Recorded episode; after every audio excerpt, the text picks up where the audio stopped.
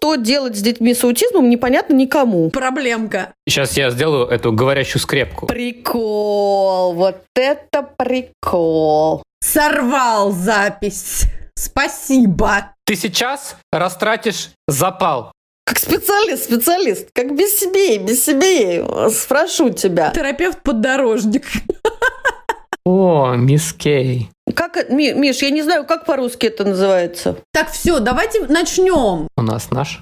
А у вас ваш. Да, в жабо с ирокезом. Как хорошо, что нас не видно, а? Боже мой. Так, все, прекратите ржать. Три секунды тишины.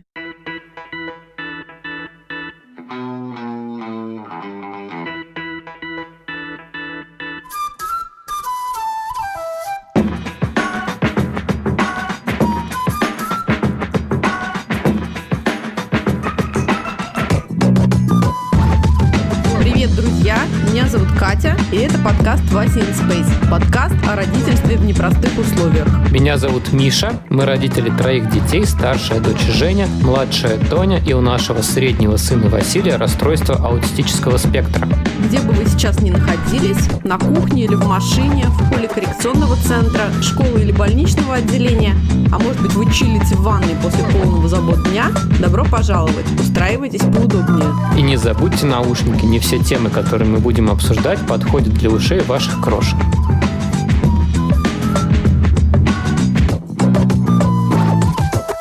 Вася is place. Начать хотелось бы с благодарности всем, кто недавно присоединился к нашему Patreon. Ссылку на который вы можете найти в описании выпуска и в нашем инстаграм-аккаунте. Мы рады представить вам наших новых патронов Марину и Лену. Спасибо вам за поддержку. Сегодня у нас в подкасте первый гость. Ура! Не гость, а гостья. С нами пришла поговорить прекрасная Катя Крылова, наш друг, товарищ, поведенческий аналитик, а еще и мама троих детей. Ура! Катечка, привет! Ура!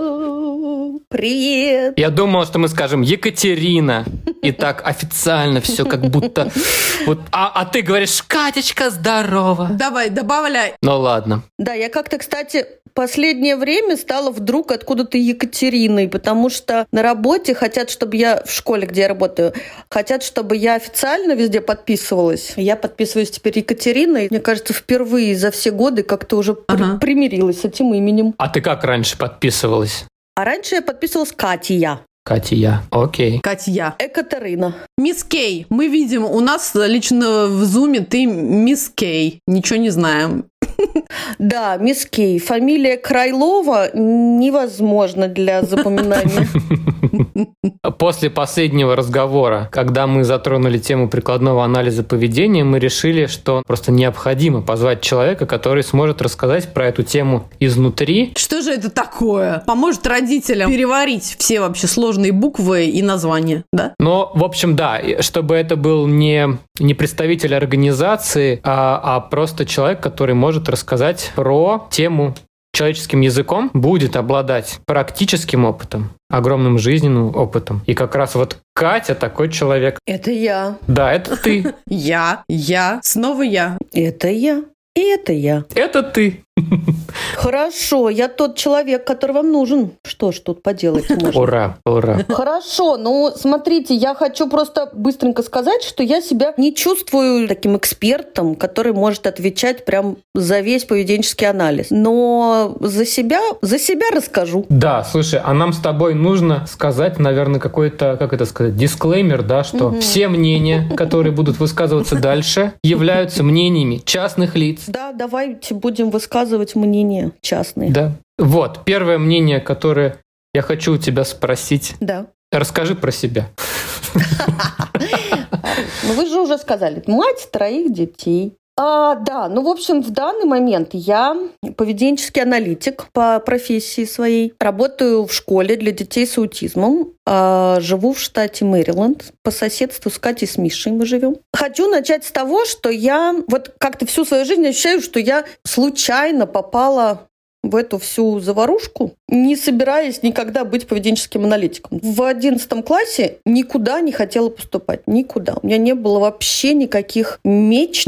Мне хотелось только гулять, тусоваться. А маме было очень важно, чтобы я куда-нибудь поступила. А мне никуда не... Вообще мне было пофигу. И откуда-то взялся какой-то мамин приятель, который сказал, ой, как хорошо девочки на дефектологический факультет в МГУ, там такое хорошее гуманитарное образование, и очень просто поступить. Вот последняя фраза была просто идеальна. В точку. Такая, то, что надо.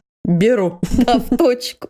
Вот, и я, значит, подумала, поступать легко, образование гуманитарное, больше, чем вот слова гуманитарное образование, мне ничего не нужно было, и я пошла туда поступать, и почему-то он очень, он сам учился на сурдопедагогике, и он посоветовал сурдопедагогика, прекрасный факультет. Пожалуйста, я туда поступила, довольно легко. И стала там учиться.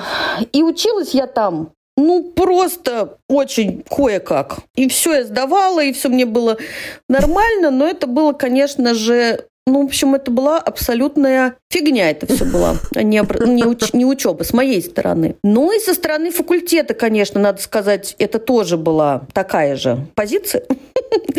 Потому что, оборачиваясь назад, я часто думаю, что эти пять лет можно было потратить с большим смыслом. И, значит, училась я на сурдопедагога. Это было элита нашего дефектологического угу. факультета, потому что вот представьте, значит, сам факультет уже называется дефектологический. Это, мне кажется, позор какой-то ужасный. Потому что, ну, слово «дефект» не должно присутствовать здесь. Я даже сейчас специально проверила перед тем, как с вами встречаться. По-прежнему так он называется. Мне кажется, что он должен, конечно, называться там, не знаю, факультетом специального образования или что-то подобное, но уже, значит, дефектологический факультет. Потом угу. у нас были логопеды самые козырные, это отдельный. Потом у нас был сурда. Отдельная каста. Ну, это были как бы подразделения дефектологического факультета. Ну да, это все же ага. части одной большой профессии. Да, да, да, да. Значит, были логопеды, это были самые м, уважаемые люди. Угу. Потом были сурдопедагоги, потому что, смотрите, сурд, ну просто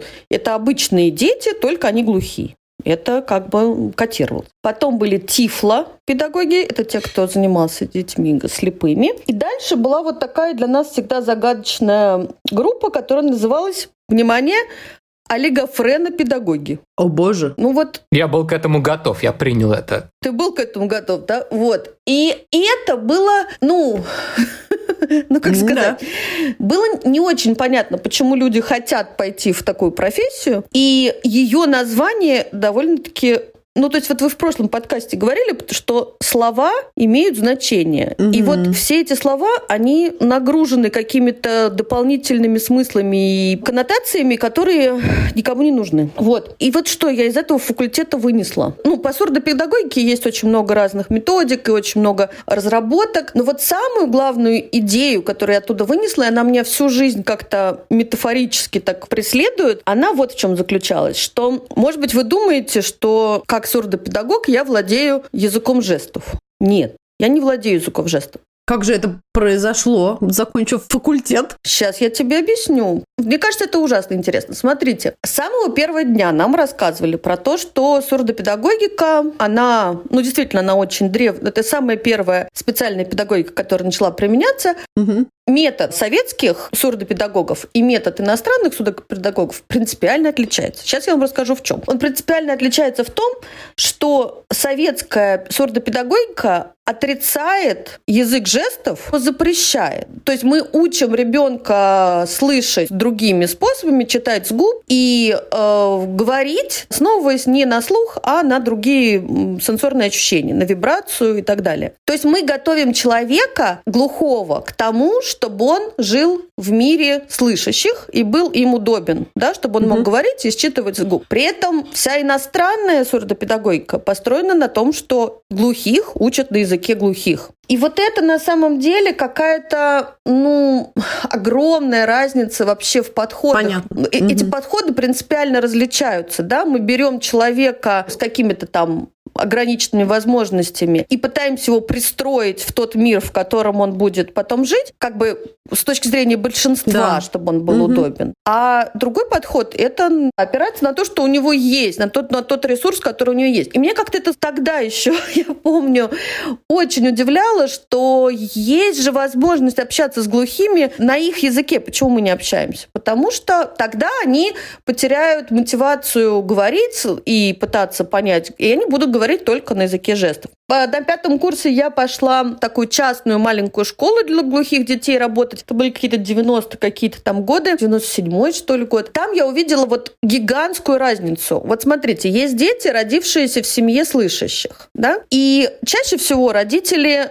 не знают, что делать с таким ребенком. Они некоторое время теряют в начале, да, то есть угу. они с ним общаются, ну, голосом, ребенок их не слышит и так далее. Есть дети э, из семей глухих, которые, как только они родились, они оказались в среде таких же, угу. то есть глухие да. в глухой угу. семье, они оказались в такой же ситуации, как все. Все разговаривают жестами, они начинают говорить жестами. И между этими детьми, ну, опять же, вот мнения могут не совпадать, но вот просто вот из того, что я помню, дети из глухих семей, они намного социально более адаптированные, да. угу. они намного более разносторонне развитые, но они живут вот как бы в мире таких же людей, как они у нас в школе, вот у меня был класс, там, например, 10-11 человек, и вот прям половина детей была из слышащих, половина из глухих. По ощущениям какого-то вот, ну, ощущения себя как человека, ну, боюсь как- как-то неправильно это сказать, но, в общем,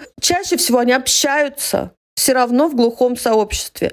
Так же, как мы с вами, живя в Америке, общаемся в том числе, конечно же, с этими местными иностранцами, но, в общем-то, мы общаемся чаще всего с русскими просто потому, что у нас есть один и тот же какой-то опыт на всех и так далее вот это был какой-то... Вообще часто вспоминаю это, что вот этот подход, это просто очень вписывающийся во все, во угу. многое советское подход того, что мы, значит, работаем с людьми, чтобы они стали удобны ну, какому-то вот такому обществу. Для большинства. Да, угу. для большинства. Мне кажется, это очень крутая история, да-да-да. Вот, значит так, я проучилась в этом самом факультете, поработала в школе, мне там очень нравилось, и, наверное, бы я даже там осталась бы в этой школе, если бы это были не 90-е годы, это была частная школа, которую как бы устроил папа глухой девочки, вот он был какой-то бизнесмен, и он, значит, устроил эту школу. Там был такой хороший коллектив, там были очень симпатичные дети, то когда я туда пришла работать, у него уже начались э, сложности, Короче, год я там работала, не получая зарплату вообще. Это было довольно удивительным, да. Угу. Поэтому я оттуда ушла, и на этом я решила, что моя карьера в этом смысле закончена, потому что это совершенно невозможно, конечно, жить без зарплаты. При том, что она и так была не очень, но Дальше я ушла куда-то там куда-то в кучу разных мест, много где работала, совершенно забыла про свое дефектологическое образование, стеснялась его. А я, знаешь, что хотела еще как раз добавить, может быть, кому-то из наших слушателей будет тоже интересно, если мы уже сейчас заканчиваем как раз вот тему сурдоперевода и вообще историю глухих ребят да. и детей, и взрослых. Мы как раз недавно с Михой посмотрели, мне кажется, очень классный фильм, который называется «Звук металла». Может быть, ты тоже его уже смотрела. Мне он как-то вот тоже понравился, потому что что до этого э, так близко с этой темой мы тоже не встречались. Понятно, что был и есть очень классный фильм «Страна глухих», угу. который мне в свое угу, время тоже угу. безумно нравился. И очень нам нравится комикс «Супер ухо», детский, про который мы тоже mm рассказывали совсем недавно. А тут, да, мне кажется, можно будет просто отметить, и потом в Инстаграме мы еще это... mm а ты знаешь, еще есть какой-то новый фильм, очень симпатичный. Я его не посмотрела, но трейлер очень симпатичный. Я забыла, какой он называется. Он про девочку слышащую, которая э, в семье глухих воспитывал, то есть у нее все глухие в семье, а она слышащая. Да, да, я тоже слышала и тоже да. забыла. Мы напишем. А я хотел вставить две копейки про звук металла, потому что я на самом деле про него тоже думал, пока ты говорила. И там была такая мысль, вот э, там главный герой, он, да. э, он музыкант, и он э, ага. теряет слух, и он попадает в такую коммуну людей, ну, как бы группа психологической помощи, которая функционирует как такая коммуна, где люди живут отдельно, их выводят из общества, и ему, вот лидер этой группы говорит, что, слушай, мы с тобой здесь занимаемся не для того, чтобы ты был как раньше, а чтобы ты мог жить как глухой. И вот это прям твоя мысль про то, что ты не пытаешься просунуть человека в форме звездочки в дырку в форме квадрата, как бы, а ты понимаешь, что, блин, он звезда, надо, значит, его в дырку в форме звезды Ты Ага. И знаешь, что меня еще? Ты говоришь, что ты поступала без, без особого интереса, но когда ты говоришь теперь, как будто тебя это очень сильно зажгло на самом деле. Вот. Ты как этот интерес приобрела? Да, нет, я, наверное, как-то задним числом. Нет, про глухих мне вообще было всегда очень интересно, потому что мне кажется, что это такое уникальное сообщество людей, просто говорящих на другом языке.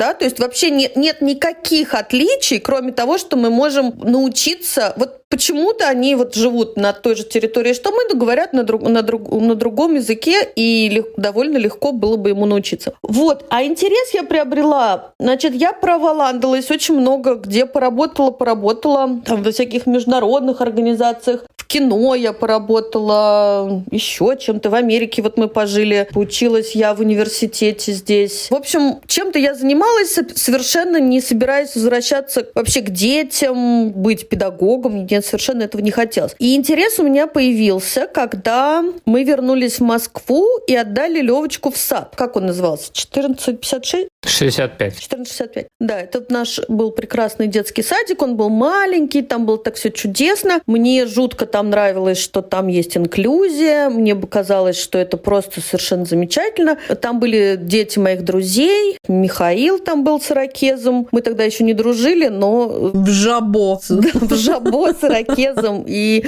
в черном платье, я помню еще. Или какой-то, в общем, в хламиде в какой-то. Меня очень это потрясло и очень радовало. Сейчас мы узнаем подробности. Хорошо, что мои коллеги не слушают это сейчас. Они по-русски не понимают. Да, да, да. Мы, значит, отдали туда Леву, и я просто восхитилась, какое приятное место, государственный сад, и как там прекрасно и хорошо. В это время уже у нас уже была Зоечка, то есть двое детей у нас было, она была еще совсем маленькая, я там чем-то занималась, вот. И потом, вот у меня произошел такой перелом. Сад переехал на Таганку и очень сильно разросся. То есть сразу стало там из пяти групп, допустим, стало там, не знаю, ну сколько там, Миша, стало? 15, 12. да? Ну, в общем, Ну, много, да? в районе, да. Ага. Лева, значит, пошел в свою, вот продолжал свою группу, а Зоя пошла, первый раз пошла в сад. И стало понятно, что, несмотря на то, что вот, ну, Миша, кстати, уже тогда ирокез перестал носить, и все стало так вот размываться, и появилось очень много людей, которые мне совсем не нравились. Ну, просто от того, что сад стал большой, нужно было набрать какое-то количество воспитателей, и набрались такие вот самые обычные, Мгм. довольно-таки советские. То есть было такое разделение. Были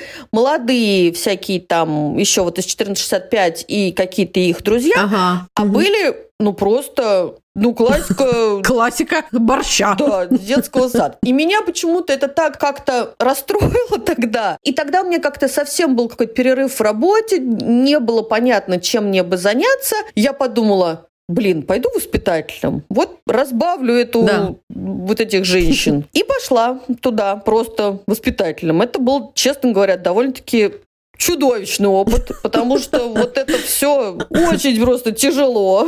И я помню, что я вот так вот держала в руках колготки чьи-то, и мне хотелось, я знала, как хорошо могла бы я применить сейчас эти колготки, и подумала, все, пора уходить уже. И тут я вспомнила, а, у меня же есть дефектологическое образование, из которого я не вынесла ничего вообще, но оно у меня есть, то есть корочка у меня есть. И я пошла к нашей заведующей и сказала, вот, наверное, могу и дефектологом я быть с таким же успехом, как воспитателем. Меня взяли.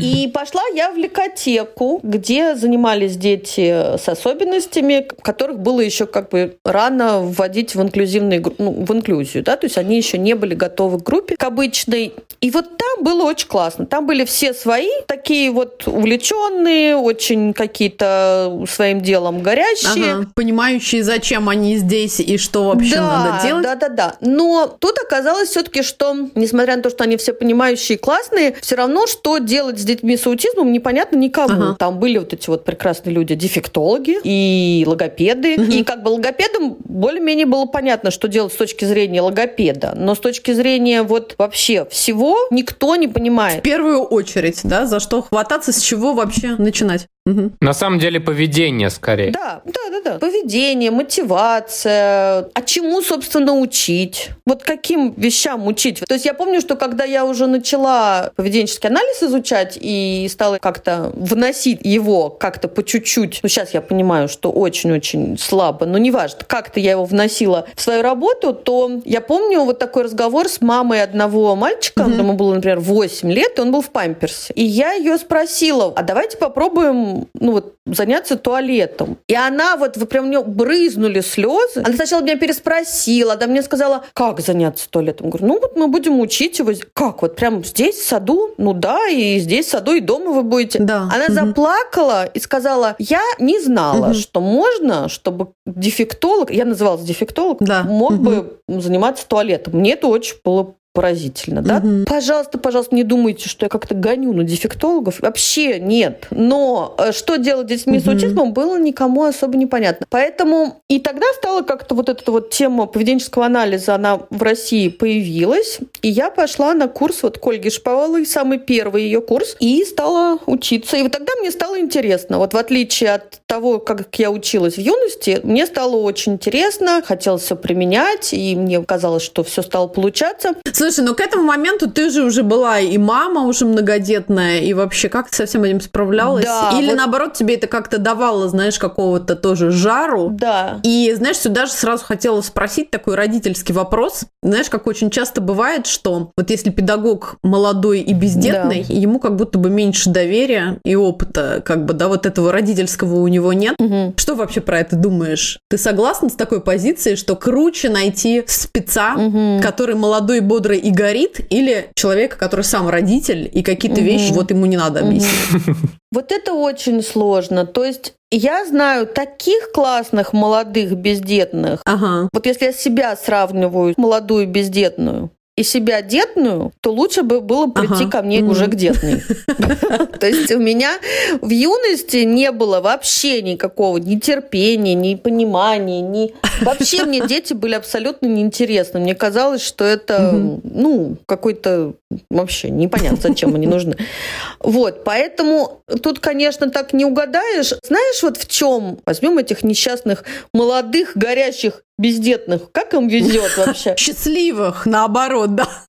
Счастливых, да, классных ребят. Мне кажется, что с детьми они могут быть очень-очень классные и Ага. очень действительно, ну, чудесно могут работать. Вот мне кажется, что есть какое-то в нашей работе, мы работаем не только с детьми, но еще с родителями, да? И вот это понимание родительского какого-то загруза, оно у тебя появляется, когда у тебя есть свои дети, Мгм. которыми ты загружен. Вот. И поэтому, когда мне там терапистка, например, жалуется, что вот я маме сказала, чтобы она это сделала уже 10 раз, а она не сделала. Я тоже понимаю, что это действительно как бы хорошо бы было бы сделать, но я прекрасно понимаю, насколько это трудно. Вот я просто недавно вот действительно это прочувствовала. Ниночка год, наверное, назад пошла к логопеду. И мне очень хотелось, чтобы она начала выговаривать звук «Р». Логопед давал нам задание делать по 10 минут задания каждый день. Про них я вспоминала ровно накануне и говорила, Нина, если тебя она спросит, делал ли ты задание, то ты скажи, что ты делала.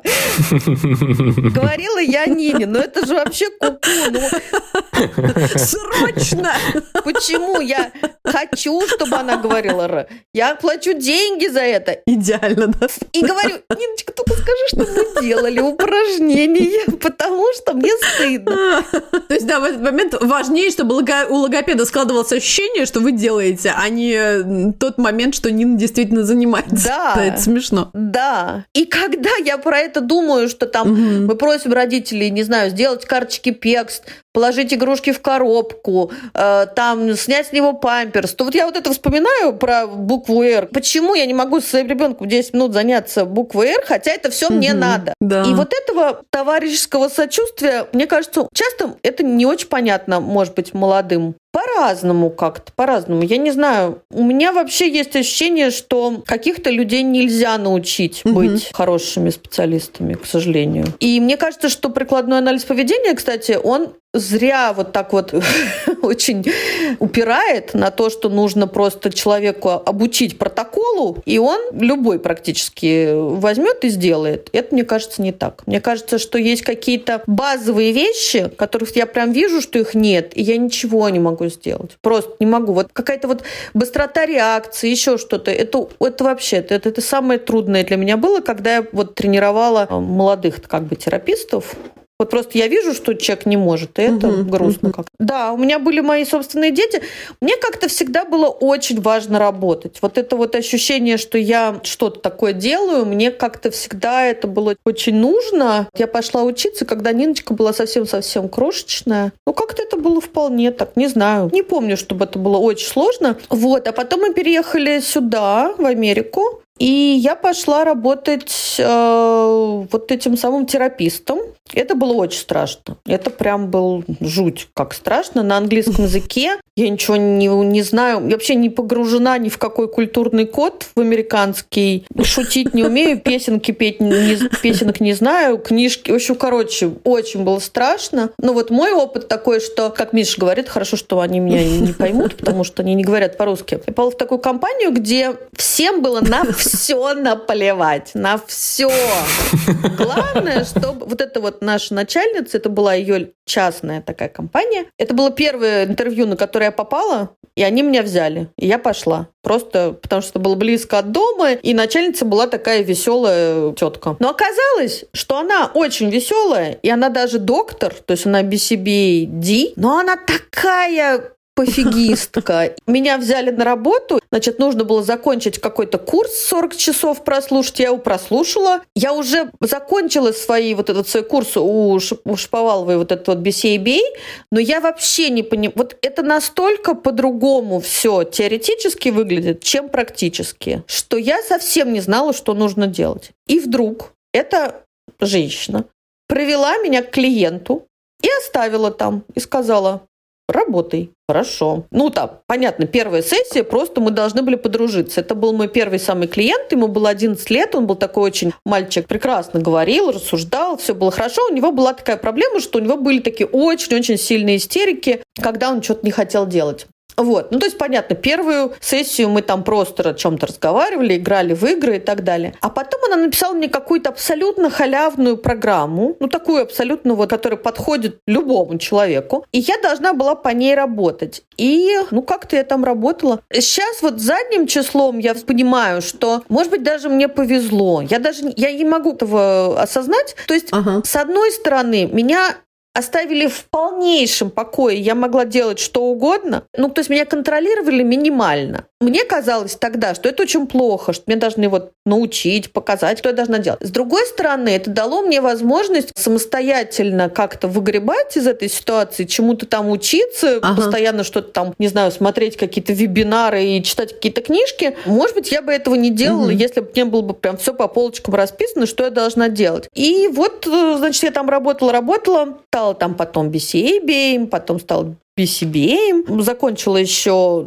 кусок как бы недостающий от BCA к BCB. Закончила вот Florida Institute of э, Technology. С тех пор, где твои основные профессиональные интересы? Ну, то есть, что ты для себя определила как свой основной интерес? И где ты сейчас работаешь? Кто твои клиенты? Как устроена твоя работа сейчас вообще? Я работала в компании, которая предоставляла услуги поведенческого анализа через страховку это такой самый распространенный вариант получения аботерапии вот в Америке.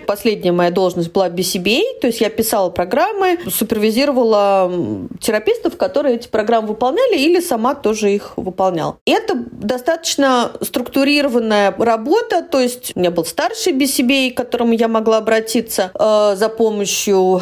Там были групповые занятия, на которых мы там тоже много чем делились. То есть это более-менее понятная структура работы. Потом я решила оттуда уйти. У меня там был какой-то абсолютно не связанный с работой э, конфликт э, с руководством возник. Обычно у меня не бывает особо конфликтов, но вот тут был какой-то странный вопрос, который меня очень не устроил, и я просто взяла и подумала, все, хватит уйду. Вот, и ушла от них, просто вообще сказала, ну все, вот я ухожу через две недели, и пошла искать работу. И работы было довольно много, это все еще было до пандемии, и она была очень похожа вся. Вот, вот, то есть я могла пойти в очень похожую компанию, одинаковые условия, примерно одинаковая зарплата и так далее. Непонятно же, с кем вот ты будешь работать, да, то есть вот именно с коллегами. И мне тогда очень хотелось как-то не торопиться и выбрать место, где бы мне было хорошо. А в школе я до этого работала очень мало, как бы нас иногда с клиентом звали работать в школу, и, в общем, это была такая немножко странная всегда работа. И я вдруг увидела объявление, что хотят они BCBA в школу, и решила попробовать, пошла туда. И мне так понравились эти тетеньки, которые меня интервьюировали. Это была директор школы и директор по образованию. Они были какие-то такие классные, такие веселые, такие какие-то вот довольные жизнью и все такое. И они мне сказали, у нас в школе нет никакой аботерапии вообще. То есть я, я-то ожидала, что это поведенческая такая школа, и я туда приду, и, и встроюсь в какую-то систему уже имеющуюся. А они говорят, у нас ничего нет, ага. мы вот тебя хотим взять, чтобы ты нам наладила. И я как-то так удивилась, и это так тоже, опять же, было немножко созвучно вот с тем, как я начинала. То есть начинала я же тоже с того, что мне просто привели и сказали, а вот делай, что хочешь. Еще есть такая вот манера частая. Все как бы делают вид, что они делают вид, что они считают, что я знаю, что я буду делать, а я делаю вид, что я тоже знаю, что я буду. И мы все так немножко делаем вид. Вызов. Новый вызов. Да-да-да. А эти тетеньки, они вообще никакого вида не делали. Вот сейчас расскажу, значит, что это за школа. Значит, эта школа, она называется частная, но она нон-профит, то есть она не коммерческая школа. Значит, как устроено э, попадание в эту школу и вообще почему они существуют, эти школы, такие школы? Значит, вот каждому ребенку положена школа по месту жительства. Или по месту парковки автомобиля, если человек живет в машине. Или по месту шелтера, в котором... То есть любому человеку, бездомному, каждому положена школа. А в этой школе может не быть ресурса для такого ребенка с аутизмом, с тяжелым каким-то поведением. Тогда школа собирает встречу и говорит, мы с ребенком не справляемся. Угу. Родителю предлагают на выбор школы, у которых есть ресурс, есть специалисты. Его туда отправляют. Он там поучится сколько-то, полгода, угу. год. Они говорят, мы с ним не справляемся. У нас не хватает на него ресурсов, потому что его поведение такое тяжелое, что мы не можем с ним справляться. Тогда собирается встреча, и этого ребенка перенаправляют в другую похожую школу. А это все государственные школы, да? В другую государственную школу. А он там еще некоторое время находится.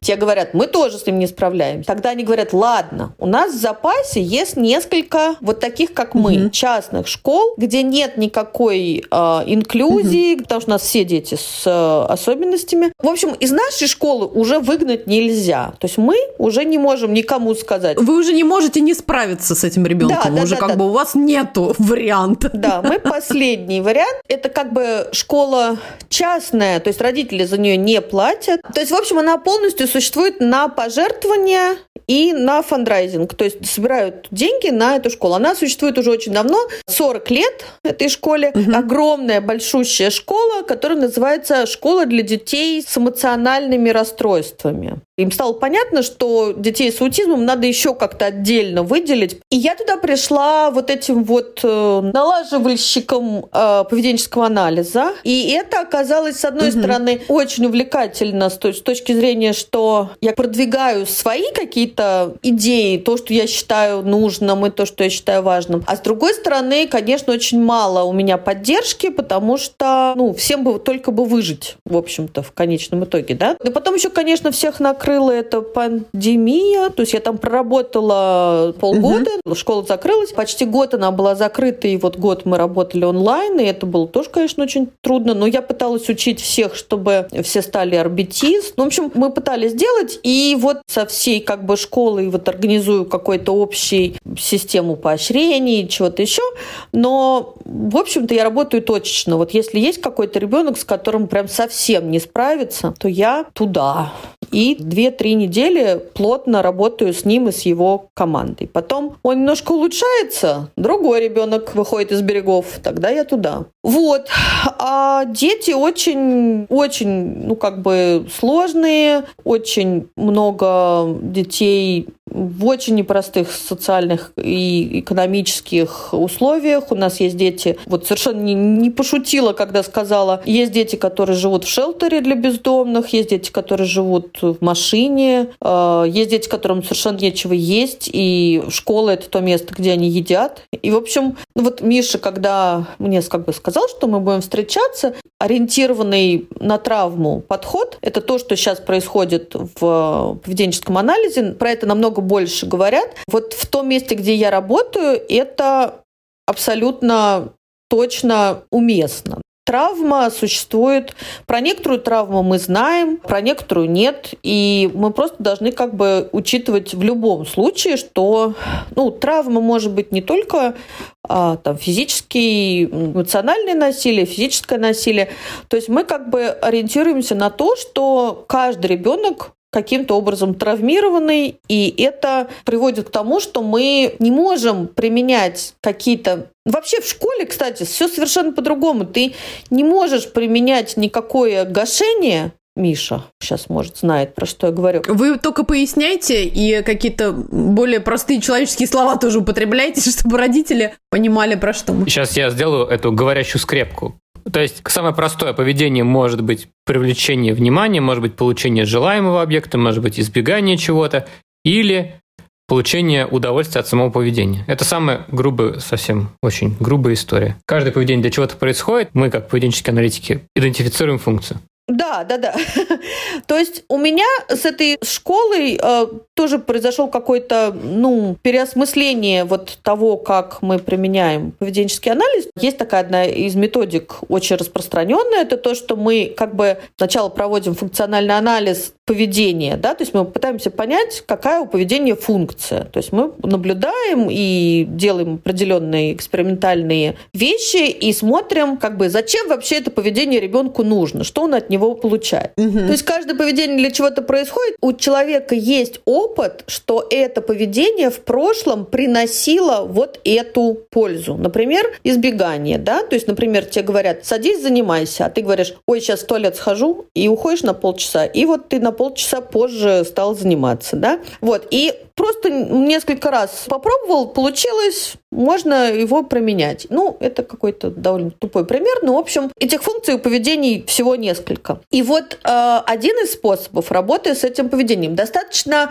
такой быстрый. Когда я работала один на один с ребенком, это был, ну, как бы более-менее универсальный способ, да, то есть мы учим ребенка какому-то альтернативному поведению, например, отпроситься в туалет. Или, например, сначала сделать 5 минут задания, а потом пойти в туалет. А вот то поведение, которое было, которое мы считаем нежелательным, мы его ставим на так называемое гашение. То есть мы перестаем давать вот это вот подкрепление, которое было раньше, и в общем, у меня такие сложные теперь отношения с этим, с этим гашением, а, потому что в школе ты его никак не можешь применять. У тебя еще 8 человек таких же рядом сидит, у тебя ограниченное количество специалистов, и если ты сейчас собираешься пройти через вот эту вот вспышку поведения, то ты через нее не пройдешь. А потом еще это дети более взрослые, им не 3, не 5 лет, да, то есть у нас дети от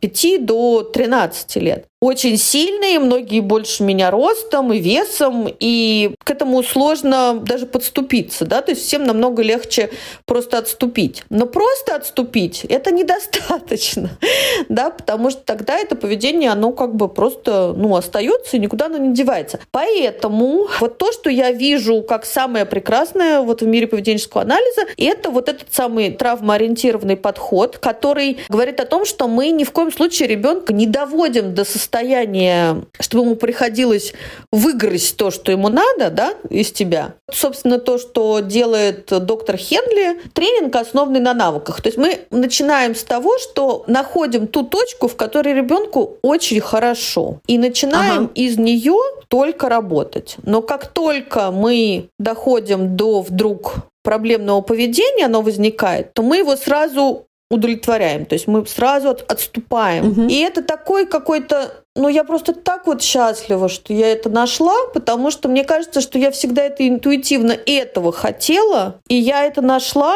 и я это сейчас применяю и в работе, и в школе. И в школе это угу. супер уместно, потому что этому легко научить э, людей, которые там работают у меня в школе. И вот это моя, конечно, основная зона интереса, вот чем занимается доктор Хенли. У него есть такое слово в его обучающих классах как телегеничность. Это значит, что ты готов свою сессию показать по телевизору, да, или там, ну, чтобы ее кто-то снял и показал в интернете. И тебе будет за нее не стыдно. Вообще ты не будешь там ни капельки оправдываться, что ты делал там, почему ребенок у тебя кричит, а ты сидишь, смотришь в сторону. Хотя ты это можешь объяснить, но это должно быть понятно любому человеку. Очень круто. Слушай, а ты же еще помогаешь и российским специалистам, наверное, не только московским, а может быть, расскажешь, да, еще немножко про это, чтобы мы как раз, может быть, исходя исходя тогда из этого рассказа, подкинули бы родителям какие-то мысли и идеи, начинать с чего, может быть, или какие-то просто общие практические советы или рекомендации, куда обращаться или что-то такое? Да, я э, консультировала вот до недавнего времени тех, кто готовится сдавать этот экзамен на BCBA.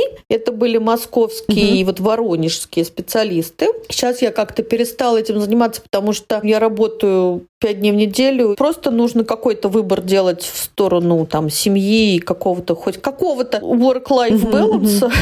вот. Но что я хочу сказать? Мне кажется, в России есть совершенно замечательные, увлеченные специалисты. И это вообще не зависит ни от России, ни от Америки, ни от чего. Очень просто. Есть хорошие специалисты, а есть плохие. Вот просто плохие. Как нам разобраться? Или только методом тыка и собственного опыта?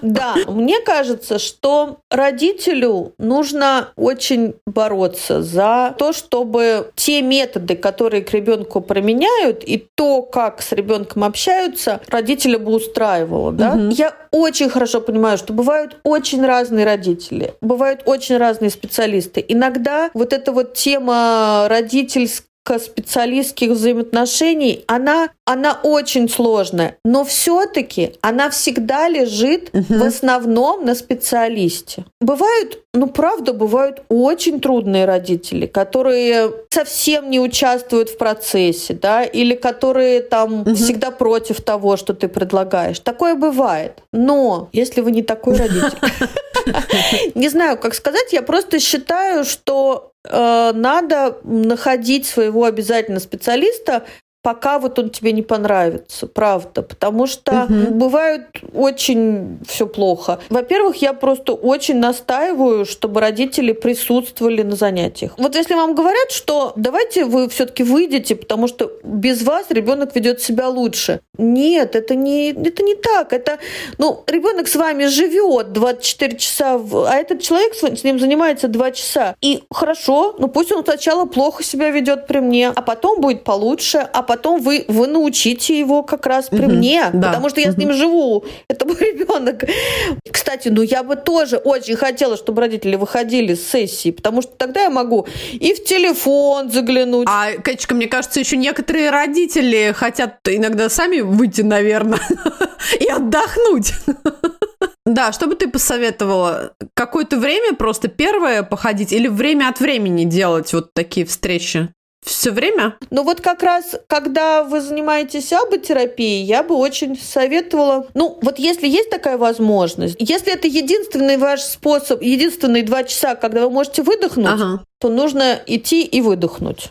Но если есть такая возможность, то нужно быть там, нужно учиться тому, что делает э, специалист, нужно понимать, вот, вот чего он делает, и дальше применять дома, да, то есть, конечно, чем больше участия родителей, тем лучше, потому что, я повторяю, вы с ним живете, а специалист им работает два часа в день, это, это хорошо, если два часа в день, а иногда четыре часа в неделю, это все, да. И если вам что-то не нравится вот в том, что специалист делает, то вот тут бы я тоже... Угу. Не мирилась, не терпела бы этот момент. Да, ага. я бы обязательно это выясняла и пыталась бы это менять специалиста. Это очень сложно, очень. И в Америке это очень сложно, потому что если вы угу. уже отстояли да. очередь, и вам дали кого-то, и вам он не нравится, но это все какой-то, к сожалению, угу. вот бесконечная борьба за своего ребенка, чтобы не нравится, дайте мне получше, дайте мне кого-то другого, дайте мне кого-то помягче, пожестче, повеселее, пытаться наладить. В идеале, конечно, к сожалению, мне кажется,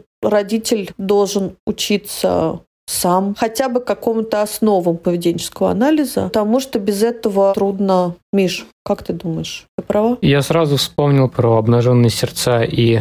Или кто это? Я не помню, кто это постил. В общем, у них была такая строчка про то, что очень плохой знак, когда вам говорят, что сначала все ухудшится. Да. Но потом... Ну, то есть это очень совпадает с тем, что ты говоришь, что... Ну да, и понятно, что когда специалист начинает бросаться в тебя терминами, и все это звучит очень умно. Конечно, это обезоруживает, и в идеале, если ты знаешь эти термины, угу. и ты правда знаешь, что он имеет в виду, потому что мне кажется, что хотя бы в этом должно быть а, какая-то начитанность и, и понимание того, что происходит, потому что иначе ты просто сдашься, потому что правда человек может быть очень убедительным. Угу. Кать, два вопроса про травмоориентированный подход. Первое. Ты сказала, что вот теперь ABA начинает поведенческий анализ в эту сторону начинает работать и развиваться, каким он был раньше и почему сейчас это изменение произошло. Или с кем-то произошло, а с кем-то нет, наверное. Вот. И что это значит для родителей, то есть, значит ли это, что нельзя переждать истерику и потом закончить требования и потом дать то, что хочет ребенок, например? Что это значит для каждого конкретно, для каждой мамы, для каждого папы? Я бы не сказала, что теперь нельзя. Я думаю, что произошло примерно следующее. То есть, когда мы защищаем поведенческий анализ от нападок, да, то есть вот э, когда, ну, есть какие-то устоявшиеся мифы про поведенческий анализ, что это очень жесткая система, что это очень там система, построенная часто на наказаниях, про то, что она, ну, просто люди вот как-то бросают с такой фразой, мне кажется, не очень понимаю, что это, что она делает из детей роботов, там еще что-то. Есть какие-то... Дрессура, да, еще такое обычно Дрессура, да. да, да, да, дрессура, за конфетку работают, вот это все. Мы начинаем защищать поведенческий анализ и говорить, смотрите, вот был поведенческий анализ там давным-давно, Лавас использовал наказание, дрессуру. Лавас классно все придумал нам. 40 часов там сказал, что нужно заниматься. С тех пор все хотят заниматься 40 часов, только это невозможно. И вот он использовал, например, наказание в виде там какого-то, я не помню, табачного эссенции, который капал там куда-то на язык, что ли. Ну, в общем, как методики наказания. И мы говорим, ну, смотрите, с тех пор вот мы взяли от Лаваса все самое лучшее, угу. но мы ушли уже давно от наказаний. Мы сейчас используем методики позитивного подкрепления в первую очередь, а потом уже рассматриваем методики наказания. Так вот, мы просто-напросто еще дальше ушли от Лаваса теперь. То есть мы вот как бы от него ушли на какое-то время и, и сказали, ну вот мы вот здесь находимся.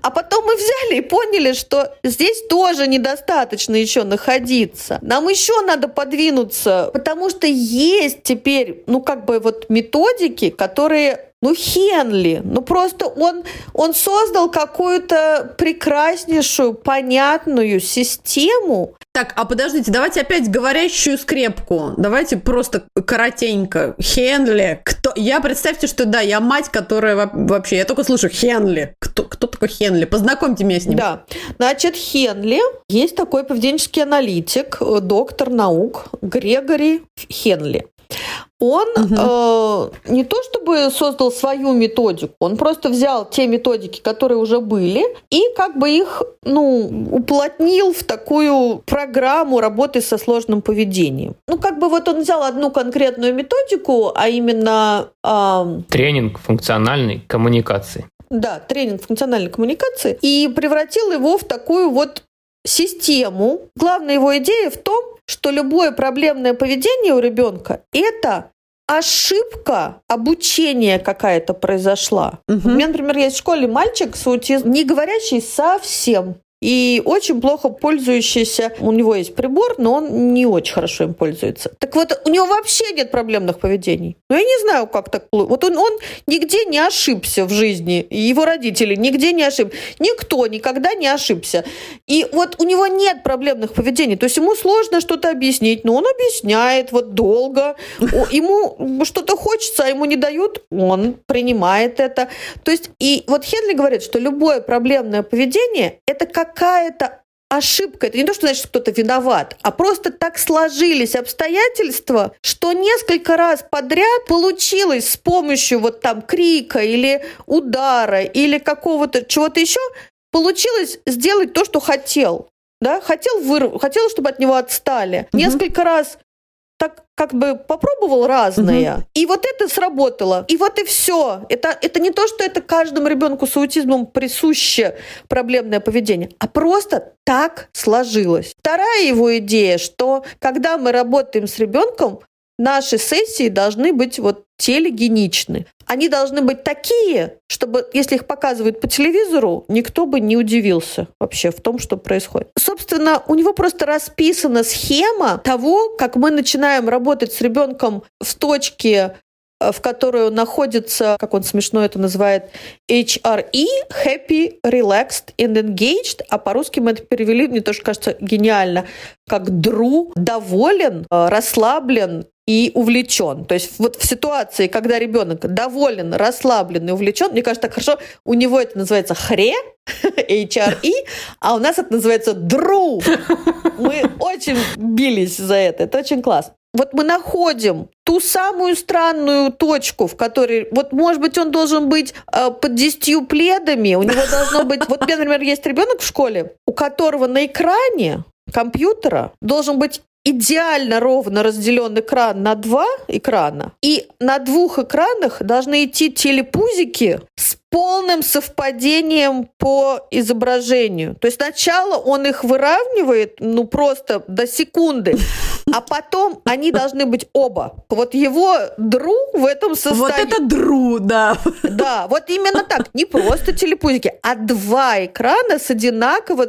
Если есть малейшая задержка между ними, это уже не годится. Надо все поправить всегда и все. Мы анализируем все, что ему нужно.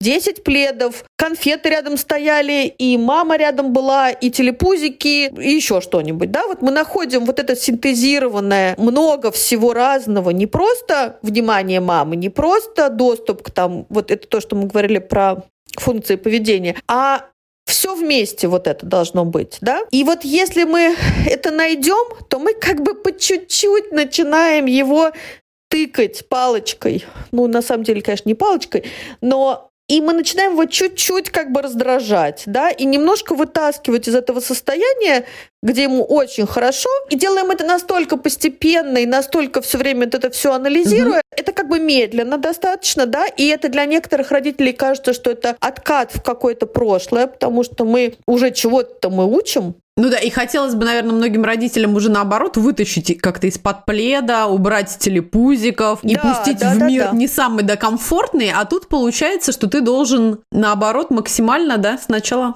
ну, это же не навсегда, это же на самом деле какой-то там час в день, да, это, это же какое-то время. Ну, мы как бы начинаем его тыкать палочкой и учить его отказываться. Учить его отказываться, говорить, что, ну, типа, нет, не хочу вылезать. А потом постепенно мы ему отказываем и так далее. То есть мы постепенно движемся. Но даже на этапе, вот, когда да. мы только учим его отказываться и сразу говорим, хорошо, пожалуйста. Причем с некоторыми детьми это действительно, он может сказать словами, угу. нет. Протокол называется my way, хочу по-моему. Хочу, чтобы было по-моему. А с некоторыми детьми это просто какой-то жест э, простейший или какое-то лю- любое движение, но мы таким образом ребенку показываем, что мы его слышим. Вот я говорю нет, и меня слышат, говорят, хорошо, не надо. Твое мнение имеет значение, да? Ты не просто у нас э, в каком-то подчинении, и мы тебя бесконечно тренируем, дрессируем, а мы тебя понимаем. Да-да-да, мы тебя понимаем, мы тебя слышим, мы тебя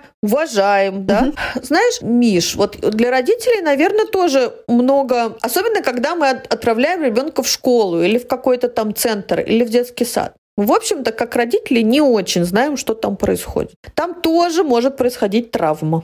ну, не травма в таком понимании, ну, какая-то совсем страшная травма, да, но... Ну да, какое-то от- откровенное насилие, да, но... Ну, вот у меня, например, просто вот если там про мой детский сад вспомнить, у меня точно там была какая-то разная травма, связанная с детским садом. Вот, например, у меня была пятидневка, я там ночевала, у нас детей ставили голыми за унитаз. Такое было наказание, да. Вот. У меня травма всю жизнь. Господи, э, мурашки Да, бегут. да, да, да, да. даже, знаешь, от одного прослушивания подобного. Да. Или вот однажды под окном горела помойка, и мы точно знали, что мы все умрем, потому что это было огромное, какое, ну, по детским моим воспоминаниям, гигантское пламя. Да. Просто вот был как будто бы пожар. Очень страшно. Например, вот про это туалетное наказание, меня саму, например, так никогда не ставили туда, но я это видела, то есть я знала, что это со мной произойти. Но самое удивительное, что я не рассказывала об этом маме, потому что мне казалось, что это в порядке вещей. Ну, так вот, в детском саду так и нет. Поэтому для родителей, конечно же, тоже есть определенные, мне кажется, ну, опасения в том, что какие-то события происходят для нас, может быть, не очень травматичные, а для ребенка они оказываются действительно очень травматичными. И, собственно,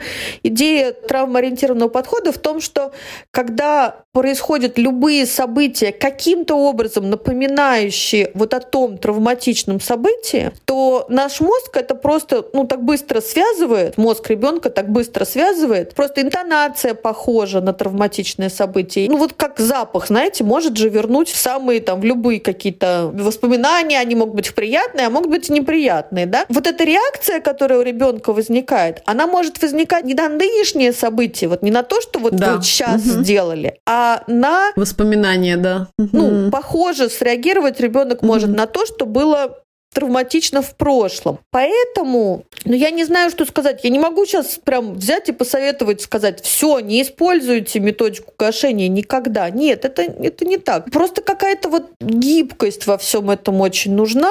Я думаю, ты уже достаточно сказала про это. Просто ты эту тему затрагиваешь, освещаешь, и наши слушатели, я думаю, могут изучать эту тему дальше, потому что ресурсов теперь уже много. Да, и, кстати, вот э, курс э, Грегори Хенли 10-часовой переведен на русский язык, и вот он сейчас в мозаике проходит просто с переводом, а на сайте у Хенли, можно просто ссылку дать тоже, наверное, в комментариях, он есть с титрами, и все документы переведены на русский, то есть все специалисты, которые им заинтересуются, или родители, кстати, тоже, ну, с каким-то хотя бы небольшим опытом в поведенческом анализе, то этот курс, он очень полезный и очень такой, мне кажется, вот самый, самый лучший сейчас. Но как бы недостаточно сказать, что мы просто становимся более эмпатичны, что мы сочувствуем ребенку. Этого недостаточно. Нужно обязательно все-таки его чему-то учить, потому что если мы просто будем эмпатичны, то есть дети, которые ничему не научатся. Одна сторона это, это наша эмпатия, наше сочувствие и вообще какой-то а, mothering такой, как бы более по-мамски так себя вести, да, то есть быть больше такой мамочкой такой. Материнская любовь и забота. Да-да-да. Но при этом у него прописано, что прям по шагам, что мы его учим, учим, учим, просто с большей эмпатией. И с другой точки начинаем. Из точки, где мы находим, когда ему очень хорошо. Даже если это хорошо, очень странно. И мы это на этом этапе принимаем, эту странность и все прочее. Это прекрасно. Мне кажется, да, это чудесное завершение выпуска. Какие-то супер важные, мне кажется, истории и слова, и вообще м, супер полезно, да, и для всех специалистов, и для родителей. Причем, мне кажется, даже для родителей совершенно нормотипичных детей это очень круто послушать тоже. Вот, Кать, спасибо тебе огромное. Спасибо вам. Друзья, спасибо за то, что были с нами. Не забудьте подписаться на наш подкаст и оставить отзыв на вашей подкаст-платформе или в Инстаграм. Мы будем выходить раз в две недели. Пожалуйста, задавайте ваши вопросы, присылайте темы или просто оставляйте комментарии. Всегда рады вашим лайкам, шерам. Ваша поддержка очень важна для нас. Присоединяйтесь к нашему Patreon. Под скриптум идеи, которые Катя дополнила после того, как выключила свой диктофон. Самое важное, что хотелось бы сказать молодым специалистам, и даже не молодым специалистам. Всегда продолжайте обучение, это номер один. И номер два, как только чувствуете в себе равнодушие, сразу надо что-то менять. Либо свое окружение, либо организацию, где вы работаете, либо подход, в котором вы работаете. Ни в коем случае не поддавайтесь этому заразному чувству безразличия. This is space. Класс! Ура! Мы супер лайк... э, рады вашим лайкам. И тут должны такие лайки быть. Вау-вау-вау! Лайки! Спасибо. Спасибо, что живой. Мих, извини, у тебя опять там заорал Антонин на фоне.